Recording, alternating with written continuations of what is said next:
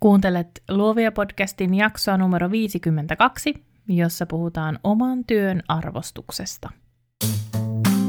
Moi, mun nimi on Nani ja sä kuuntelet Luovia podcastia.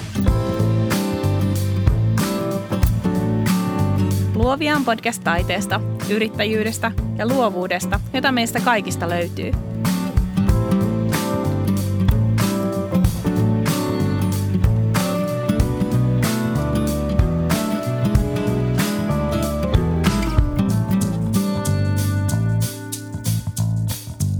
Mieti hetki, mikä on sun mielestä printti. Jos sä printtaat jotain, niin mitä sä teet? Millainen lopputulos sulla on hyppysissäsi, kun sulla on kädessä printti? Mulle printti on tää valkoinen paperi, joka tuli mun mustavalkolaaser tulostimesta äsken – sen tulostaminen kesti viitisen sekuntia ja mä käytin siihen tarjouksesta ostamaani halpaa A4. Tiedätkö, mikä ei ole printti? Valokuva. Mun valokuvat ei ole koskaan printtejä. Ne ei ole viidessä sekunnissa halvalle paperille tulostettuja kuvia. Tänään mä puhun oman työn arvostamisesta, oman työn arvokkuudesta – siitä kielestä, jolla me siitä puhumme. Tervetuloa Luovia podcastiin.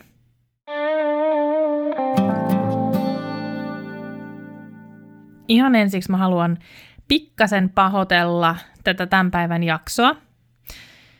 Tai en ehkä tätä jaksoa, mutta haluan pahoitella sitä, että mä en osaa käyttää nyt semmoisia yleismaailmallisia esimerkkejä, koska mun oma ajattelu pohjautuu mun omaan työhön ja sen takia esimerkit on hyvin käytännönläheisiä ja ne kumpuaa sieltä valokuvaajan työstä.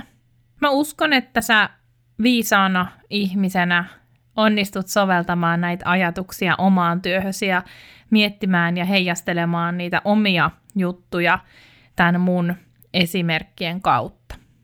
Älä huoli, tässä jaksossa mä en puhu pelkästään kielellisistä seikoista, vaan haluan herätellä meitä ajattelemaan, mitkä kaikki asiat voi vaikuttaa siihen, kuinka paljon sitä meidän myymää palvelua arvostetaan ja onnistutaanko me puhumaan siitä sillä arvostuksella, jonka me ihan varmasti luovalle työlle soisimme. Aivot nimittäin uskoo sen, mitä tarinaa me ääneen kerrotaan – Miten puhutaan omasta työstä on tosi merkittävää myös meidän itsearvostuksen vuoksi. Toi printtiesimerkki, jolla mä aloitin, on muuttanut mun oman ajattelun ja saanut mut arvioimaan mun omaa kielenkäyttöä. Muistan, kuinka mä muutama vuosi takaperin sain aha-elämyksen tästä asiasta ja siitä lähtien mä oon jumpannut omaa viestintääni yhä enemmän sellaiseen suuntaan, jonka toivon kertovan muille siitä, että mä arvostan omaa työtäni ja omaa alaani.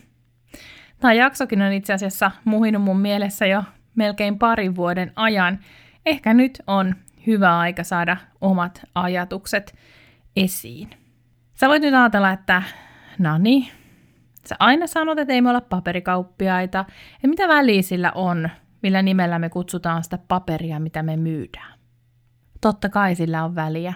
Ja vaikka mä yleensä sanoisin, että se ei ole multa pois, mitä sä puhut omista tuotteistasi, eikä se olekaan, mutta sitten se kuitenkin on. Se on meiltä kaikilta pois.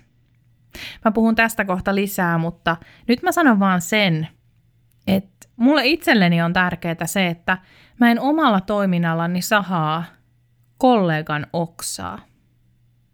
Niin ei me tietenkään olla paperikauppiaita, mutta meistä tulee sellaisia – jos me rinnastetaan meidän tuotteet tusina tavaraan. Ihan samalla tavalla kuin meidän on erotuttava sillä meidän omalla työllä, niin meidän omalla brändillä, niin ihan samalla tavalla meidän on onnistuttava erottamaan meidän myymämme palvelut ja tuotteet omaksi edukseen. No millä nimellä niitä printtejä voisi sitten kutsua? No, mutta vähän tämmöinen yllättävä ilmoitus teille – itse kutsun niitä valokuviksi. Se on ollut aika monelle asiakkaalle aika tuttu termi. Joskus mä sanon niitä kuvasuurennoksiksi, joskus mä sanon niitä taidevalokuviksi, riippuu vähän siitä, mitä niissä kuvissa on, onko ne asiakastöitä vai onko ne mun omia töitä. Joskus äärimmäisen harvoin kylläkin mä kutsun niitä taidetulosteiksi. Mutta viimeistä termiä mä käytän hyvin harkiten sen vuoksi, että kuluttajan on tosi vaikea erottaa se oma mustavalkoinen mustesuihku ammattilaisten käyttämistä suurkuvatulostimista tai laadukkaasta ja museolaatuisesta paperista. Minkä ikinä termin mä päätänkään valita, sen täytyy viestiä luovan työn arvokkuudesta ja ainutlaatuisuudesta. Omaa visiotaan ei kannata myydä A4 kenenkään. Mistä tämä kaikki on saanut alkunsa? Miksi taidevalokuvia ryhdyttiin kutsumaan printeiksi ja valokuvausta räpsimiseksi? Milloin meidän työstä tuli tusina tavaraa, johon kaikilla pitää olla varaa? Sillä siitä tässä kai loppujen lopuksi on kysymys. Ja arvaa mitä? Mä uskon, että mä oon itse osa tätä ongelmaa. Mun työstä nimittäin tuli tusina tavaraa siinä vaiheessa, kun Kodak ja muut valmistajat päätti, että kuluttajilla joka ikisellä pitäisi olla oikeus omaan kameraan. No siinä vaiheessa ei tietenkään vielä puhuttu siitä, että me kouluttamattomat puuhastelijat vietäisi ammattilaisten leipä. Mutta viimeistään digiajan myötä tällaisessa korkean elintason maassa niin kuin Suomi, jokaisella on varaa hankkia sama kalusto kuin mulla. Periaatteessa siis jokaisesta voi tulla valokuvauksen ammattilainen, jos sitä ammattilaisuutta mitataan kalustolla tai kivoilla kuvilla. No ei se oikeasti mene ihan niin, mutta mä uskon kyllä siihen, että siinä vaiheessa, kun ammattilaisuutta ei enää määritelty puhtaasti muodollisen pätevyyden perusteella, eli tutkintotodistuksen tai koulumenestyksen perusteella, myös palvelujen laatu ja niistä käytettävä kieli moninaistu. Totta kai tästä valokuvausympyröiden moninaistumisesta on seurannut aivan varmasti jotain hyvääkin, varmaan aika paljonkin hyvää. Me kouluttamattomat kuvaajat ollaan tuotu ja luotu sellaisia trendejä ja palveluita, joita ei välttämättä löydä siellä koulun penkillä istuessaan. Me onnistutaan tuottamaan palveluita, jotka on monipuolisia, koska meillä voi olla taustalla mikä tahansa pohjakoulutus. Jos vauvakuvaaja, vauvakuvaushan on tämmöinen hyvin trendikäs genre, jos vauvakuvaaja onkin pohjakoulutukselta vaikka kätilö tai joku muu vauvojen ammattilainen niin sanotusti, hänellä on aika erilaiset valmiudet luoda se luottamussuhde asiakkaaseensa kuin sellaisella kuvaajalla, joka joutuu etsimään kaiken tiedon nollasta, siis sen tiedon niistä vauvoista, vaikka hän tietäisi kaiken valokuvauksesta. Tämä homma toimii siis molempiin suuntiin. Ehkä meille kaikille voisi tehdä tosi hyvää se, että me mietittäisiin, missä asioissa meillä on etulyöntiasema suhteessa muihin, mitkä on niitä asioita, joissa me ollaan tosi kova luu. Mitä sä sanoisit, mikä on sun oma etulyöntiasema? Kirjoita paperille ne jutut, joita sä teet mielelläs, jotka on sulle helppoja – joita sä pystyt tarkastelemaan useasta näkökulmasta ja joita sä voit kehittää. Ja sit ystävä, rohkeutta. Laita kaikki peliin ja kehitä näitä sun vahvuuksia. Älä jää murehtia sun heikkouksia, vaan kehitä niitä juttuja, joissa saat omimmillas. Tämä on tosi hyvä keino nostaa sitä palvelun arvoa. Esimerkiksi mä rakastan kirjoittamista – ja mulle on tosi luontevaa viestiä kirjallisesti. Muutama vuosi sitten mä ryhdyin panostaa siihen entistä enemmän, ja totta kai mä oon saanut enemmän näkyvyyttä mun tekstien avulla myös mun työlle. Mä rupesin tekemään podcastia, jossa mä kirjoitan nämä jaksot. Ja vaikka mä nyt puhunkin tässä aika tälleen vapaasti, niin jokainen juttu, mitä mä sanon, on mietitty. Toinen esimerkki. Mä rakastan vuorovaikutusta ihan yhtä paljon. Ja vaikkei mulla ole pätevyyttä valokuvaukseen, mä oon mun koulutuksen ja mun entisten töiden vuoksi vuorovaikutuksen ammattilainen. Tämä näkyy mun työssä joka päivä ja mä kehitän jatkuvasti itseäni myös kuvaajana tästä vinkkelistä. Mitkä asiat on sellaisia, jotka innostaa sua mitä sä voit ammentaa sieltä ehkä sun toisesta koulutuksesta sun tämänhetkiseen arkeen. Panosta niihin. Miten entisajan valokuvaajan työ sit erosi tästä nykyisestä digiajan valokuvaajan työstä? No ainakin siten, että nopeudella tai kätevyydellä ei juurikaan kilpailtu. Ei ollut mitään nettigallerioita tai latauslinkkejä. Kun valokuvaajan ammatti ei ollut mahdollista jokaiselle, valokuvaajan palkkaaminen oli myös vähän enemmän luksusta. Kuvauksen jälkeen asiakas tuli katsomaan koevedoksia studiolle ja valitsi niistä omansa. Yhä edelleen tosi monet kivijalkastudiot etenkin toimii näin, ja mä itse toimin näin, tosi mä menen asiakkaan luokse. Mutta se uusi normi on se digitaalisuus, koska se muutti kaiken. Mä uskon, että kaikki tämä historia ja murros on muuttanut myös sen kielen ja ne tavat, joilla me myydään omaa työtämme. Mä oon muodollista pätevyyttä vailla. Mä oon jäänyt myös paitsi siitä muodollisesta kielestä.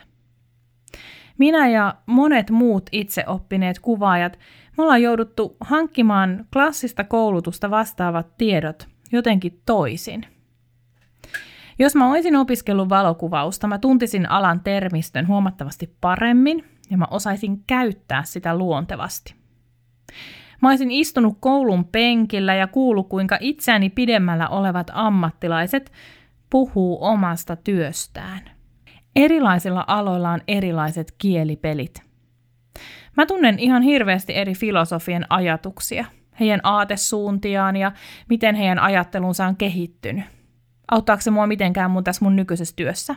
Ei. Klassinen koulutus valmistaisi mua arkeen. Moni oppii opiskeluaikana sen, miten asiat on totuttu tehdä tai miten ne alalla yleensä tehdään, sen sijaan, että joutuisi kantapään kautta ne oppimaan. Mä oon kokenut tämän karvaasti nyt, kun mä oon kasaamassa mun ensimmäisiä valokuvanäyttelyitä.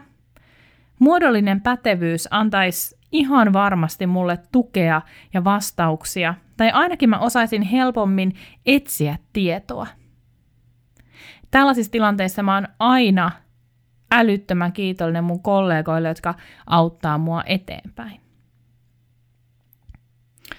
Minä ja kaltaiseni muut itseoppineet valokuvaajat ollaan siis otettu käyttöömme ihan ne sanat, mitkä me ollaan haluttu ottaa käyttöön, ja samalla me ollaan muokattu ihmisten käsityksiä ja arvostusta valokuvausta kohtaan.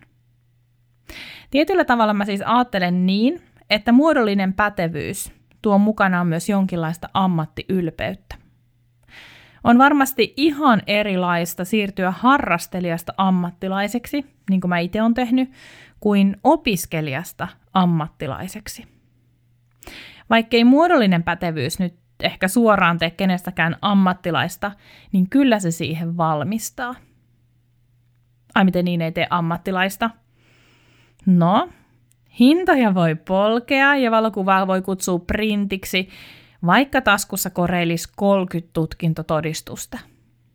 Vaikka olisi voittanut mitä tahansa pystejä ja kantanut kotiin mitä vaan pokaaleita ja ollut vuoden kuvaa ja kymmenen vuotta putkeen, niin silti voi käyttäytyä kuin harrastelija. Kenenkään brändikerroinkaan ei ole korkeampi sen todistuksen vuoksi. Eikä kukaan meistä voi ratsastaa ammattilaisena ja samalla käyttäytyä kuin harrastelija. Sillä loppujen lopuksi meidän asiakkaat validoi meidän työn ja meidän paikkamme luovan alan ammattilaisina.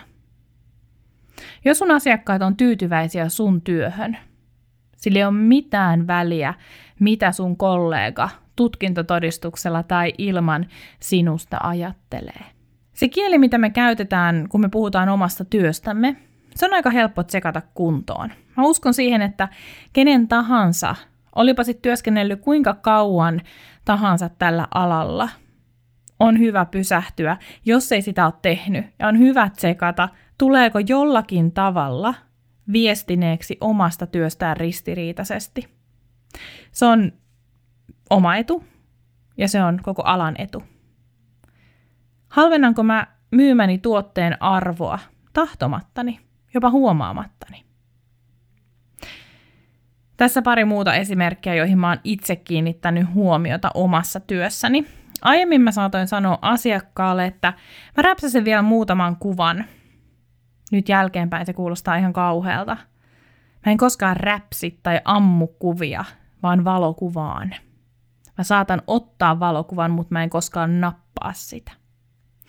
Valokuvaus ei myöskään koskaan ole setti, eikä se ole sessio, vaan se on aina kuvaus tai valokuvaus. No, jos mun asiakas kutsuu sitä sessioksi, niin meneekö mä nyt korjaamaan hänet?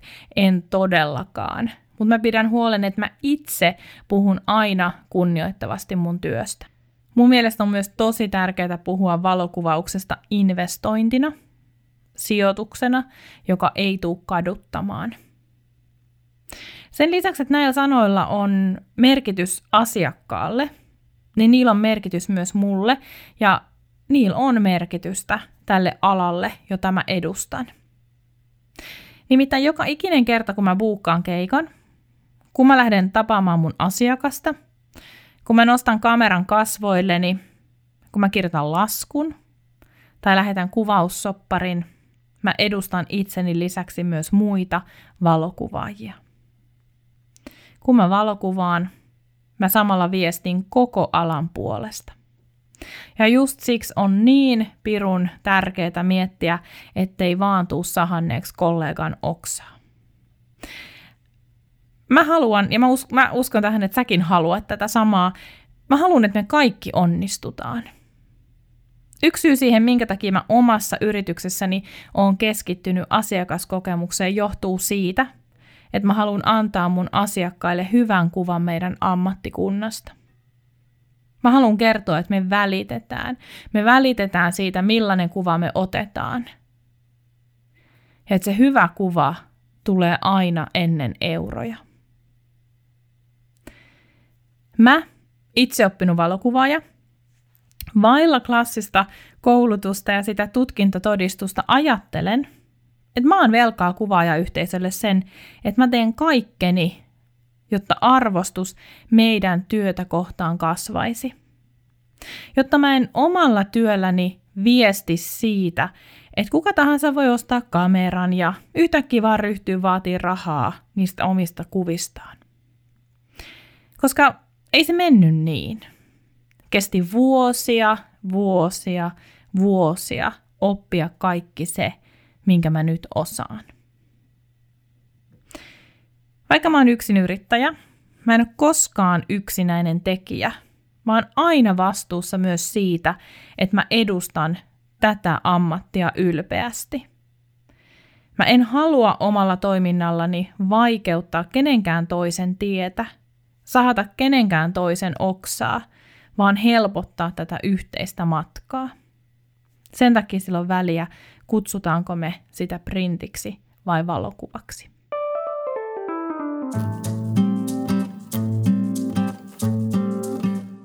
Sitten mä haluaisin puhua asiasta, josta me puhutaan mun mielestä liian harvoin, josta pitäisi puhua enemmän. Ja kyllä me tästä puhutaankin, mutta puhutaan nyt vähän lisää. Nimittäin siitä, että on tosi tärkeää, jos olet nainen, jos olet luovan alan yrittäjä, tässä tänään esimerkeissäni valokuvaaja, niin se on todella tärkeää, että sä päätät olla menestyjä, sä päätät olla ammattilainen, sä päätät olla ihan samalla viivalla miesten kanssa. Jos Facebook-ryhmissä heitettyä sellaista ala-arvosta herjaa ei lasketa mukaan, vaikka totta kai mä tiedän, kaikki tällainen pitäisi laskea mukaan, niin mä en ole koskaan joutunut mun kollegamiesten vähättelemäksi. En ikinä. Ja mä arvostan heitä kaikkiin niin paljon, siis heidän osaamisen vuoksi, mutta myös sen asian takia, että he ei koskaan ole vähätellyt mua, mä kuvaan koiria tai mä kuvaan lapsia. He olisivat voinut vähätellä mua, tuommoinen puuhastelija. Mutta onko mä itse vähätellyt omaa ammattitaitoani? Olen. Valokuvaus on miehinen ala. Tekniikka ja hifistely liitetään perinteisesti sekä miehiin että valokuvaukseen. Viimeisen kymmenen vuoden aikana kuvaustrendit on kuitenkin muuttunut valtavasti ja alalle on tullut yhä enemmän naisia. Esimerkiksi vauva- ja perhekuvaus on ihan käsittämätön lifestyle-business, jossa liikkuu enemmän euroja kuin mun tilillä on koskaan ollut katetta. Suurin osa näistä kuvaajista on naisia, ja miehet on noissa genreissä suorastaan harvinaisuus. Jos kerran eurot liikkuu ja kauppa käy, minkä takia mä väitän, että naisten euro on vähemmän kuin miesten euro? Mä katsoin tässä yksi päivä tosi hyvän Sue Brycein videon, ja mä linkkasin sen heti meidän valokuvaajanaisten Facebook-ryhmään. Mä laitan sen myös jakso muistiin panoihin, josta sä voit käydä sen tsekkaamassa. Tässä videolla syy puhuu muun muassa siitä, kuinka meille naisille on tyypillistä keskittyä tuottaa hyvää palvelua, mutta me hävetään pyytää kunnon korvausta. Meille on tyypillistä valokuvata kaikkea sitä, mitä pehmeät arvot sisäänsä kätkee, kuten just vauvoja ja lemmikkejä ja vaikka häitä tai ää, buduaria. Hempeetä, vaaleanpunasta, jotain sellaista, mistä ei kehtaa pyytää kunnon korvausta. Ja tästä johtuen, tästä ei muuten voi syyttää kuin itseään, naisen euro on tälläkin alalla vähemmän kuin miehen euro. Mutta eikö niin, että me muutetaan tämä. Ja kun mä sanon me, mä tarkoitan miehet ja naiset, kaiken sukupuoliset yhdessä. Mutta kerro mulle, mitä se vaatis, että kaikkien näiden vuosien jälkeen sä suostuisit jo uskoa sen, että niiden pokattujen pystien ja upeiden sertifikaatien, satojen asiakkaiden ja tuhansien kehujen jälkeen sun työ on arvokasta. Suostuisitpa sä uskoa sen? Mä oon itse aikanaan sortunut siihen, että mä ympään ja ympään mun palveluihin lisää tuotteita ja tunteja ja asioita ja kaupan päällisiä, jotta se ihminen olisi takuu varmasti tyytyväinen. Samalla mä kuitenkin aiheutin itselleni vaan hankaluuksia ja harmaita hiuksia, sillä mä veikkaan asiakkaidenkin jo ihmetellen, että kuinka kummassa he voi saada näin paljon kaikkea niin pienellä korvauksella. Hinnoittelussa ei siis ole tärkeää vain se, että hinta on tarpeeksi kova suhteessa siihen, minkä korvauksen me halutaan. Vaan tärkeää on myös se, että se hinta on looginen, reilu ja oikea sen asiakkaan mielestä. Usko tai älä, monet asiakkaat on meidän puolella.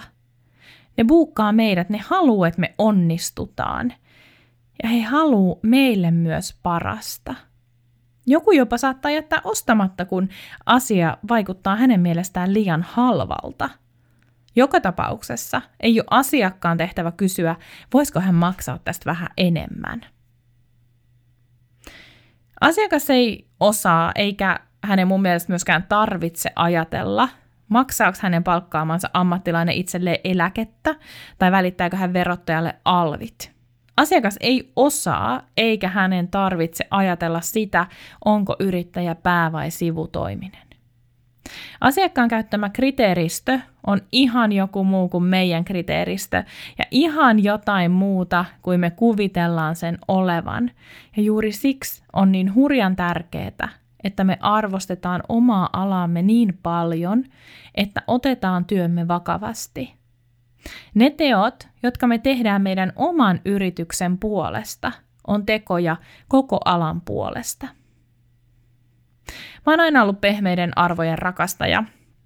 Ja alussa se esti mua seisomasta oman työn rinnalla ylpeänä.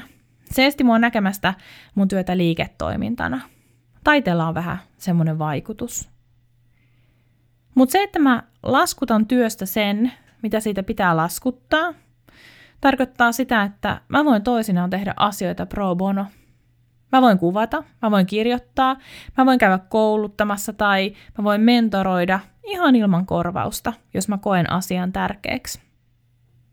Jos mä tekisin niskalimassa duunia ilman vapaa-aikaa ja lomaa, mulla ei olisi mahdollisuutta tähän. Jos susta on koskaan tuntunut siltä, että sä et saa tarpeeksi kunnioitusta luovan alan ammattilaisena, sun on pysähdyttävä ja kysyttävä, että arvostatko sä itse omaa työtäsi tarpeeksi. Puhutko sä kunnioittavasti omasta työstäsi? Ja teetkö sä työtäsi siten, että sä näytät koko maailmalle arvostavasi omaa osaamistasi. Lopeta näpräily, piirtely, kuvailu tai raapustaminen. Aloita kuvittaminen, aloita suunnittelu, aloita valokuvaaminen, aloita kirjoittaminen. Me ei leikitä yrittäjää tässä, vaan me halutaan elättää itsemme ja perheemme tekemällä luovaa työtä, jos me ollaan ihan hävyttömän hyviä. Me halutaan tehdä sitä niin kuin ammattilaiset sen tekee. Meidän on kiinnitettävä huomiota siihen, miten me puhutaan meidän omasta työstä, koska silleen ammattilaiset tekee. Mutku ja sitku ja eiku. Se on niin vaikeeta. Jos on vasta tullut markkinoille, jos ei ole sitä tutkintotodistusta, jos oma puolisokaan ei oikein usko tähän koko juttuun, ja nyt sä sanot, että pitää saatella muidenkin yrityksiä. Mä ymmärrän sen. Ja mä ymmärrän kaiken sen, mitä liittyy kasvamiseen, koska mä oon itse käynyt läpi sen ihan saman reitin. Ja nyt pari lohdutuksen sanaa. Koskaan ei tule valmista. Aina joku toinen on pidemmällä tai tunnetumpi tai saa isomman korvauksen kuin sinä. Riittämättömyyden tunne on osa tämän työn arkea. Mä haluan sanoa sulle myös sen, että sä kuulut porukkaan. Vaikka sä olisit just käynyt perustamassa toiminimen, sä kuulut porukkaan. Vaikka sä olisit just lähettänyt ekan laskus, sä kuulut porukkaan. Oot osa ammattilaisten yhteisöä, ja siinä yhteisössä me pidetään yhtä. Me tehdään fiksuja päätöksiä ja puhutaan toistemme työstä kunnioittavasti. Aloittelijana on vaikea seistä valokeilassa. Senkin mä tiedän. Ja siitäkin mä oon puhunut. Omaa tekemistä tekee mieli vähätellä, jottei tuu luvanneeksi liikoja. On myös ihan totta, ettei 20 vuotta alalla olleen, palkintoja voittaneen ja brändiään järjestelmällisesti rakentaneen ammattilaisen arvo voi olla sama kuin just yrityksen perustaneen yrittäjän, miehen tai naisen. Mutta jos sä otat tästä jaksosta nyt jotain mukaasi, niin ota tämä. Oman alan edistäminen ei ole ydinfysiikkaa. Se on sä et luottaa matikkaan. Mun pitää varmaan tehdä sitä minimihinnan laskemisesta oma jaksonsa. Se on sitä, että puhuu kunnioittavasti työstään ja on avoin muutokselle. Sun pitää etsiä niitä ihmisiä sun ympärille, jotka kannattelee sua – jotka valaa suhun uskoa, jotka kunnioittaa sun taitoja, ja sun pitää etsiä niitä ihmisiä sun ympärille, jotka on jo tehnyt sen, mitä sä haluaisit tehdä. Koska siinä sä näet, että tämä tulee onnistumaan. Ja tiedätkö mitä? Oma puoliso, paras ystävä, päiväduunin kollega ei välttämättä ole sun kohderyhmä. Hän ei välttämättä ole sun ihanne asiakas. Säkään et välttämättä ole itsesi ihanne asiakas. Joskus on tosi vaikea uskoa itseensä, jos kukaan muu ei tunnu uskovan meihin, mutta just sitä on unelmien tavoittelu. Se ei ole menestyksestä haaveilua, vaan sitä, että uskoo itsensä niin paljon, on niin intohimoinen sitä omaa juttuaan kohtaan, että haluaa tehdä joka päivä jotain edistääkseen omaa asiaansa ja koko alaa. Jokainen luovan alan yrittäjä hyötyy siitä, kun kollega pitää omaa lippuaan korkealla. Mä oon monen monta kertaa sanonut sen, että aloittelija hyötyy myös itsevarmuudesta. Siitä, että on vähän polleampi kuin onkaan.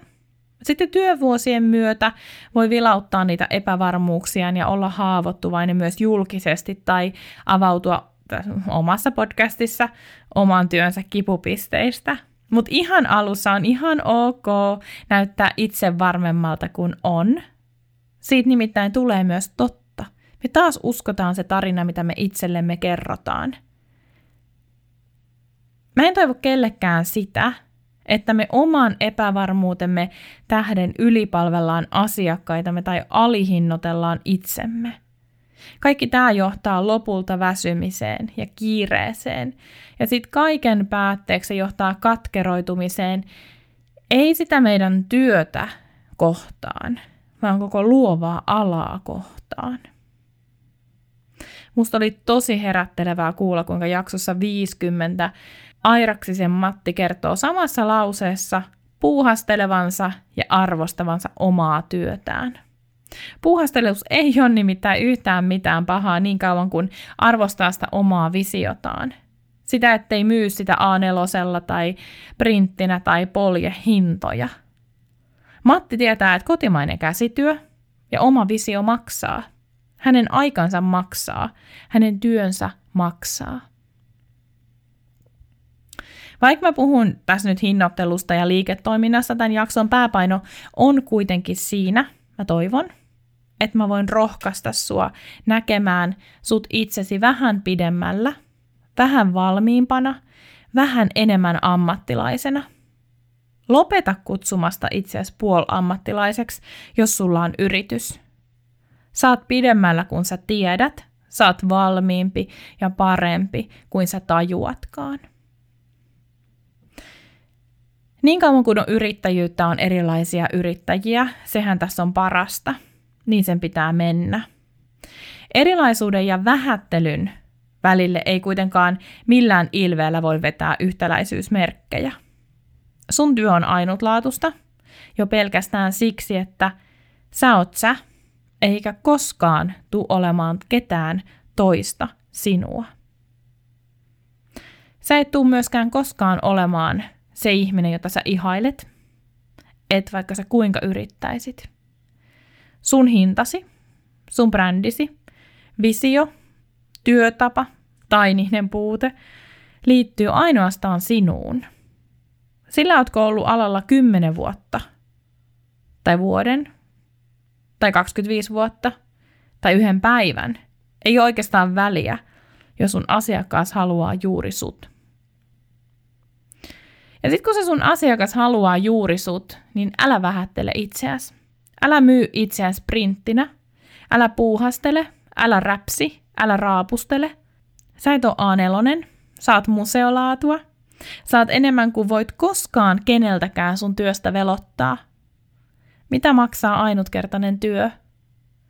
Nimittäin se sä oot, eikä sun visiokaan ole yhtään hullumpi.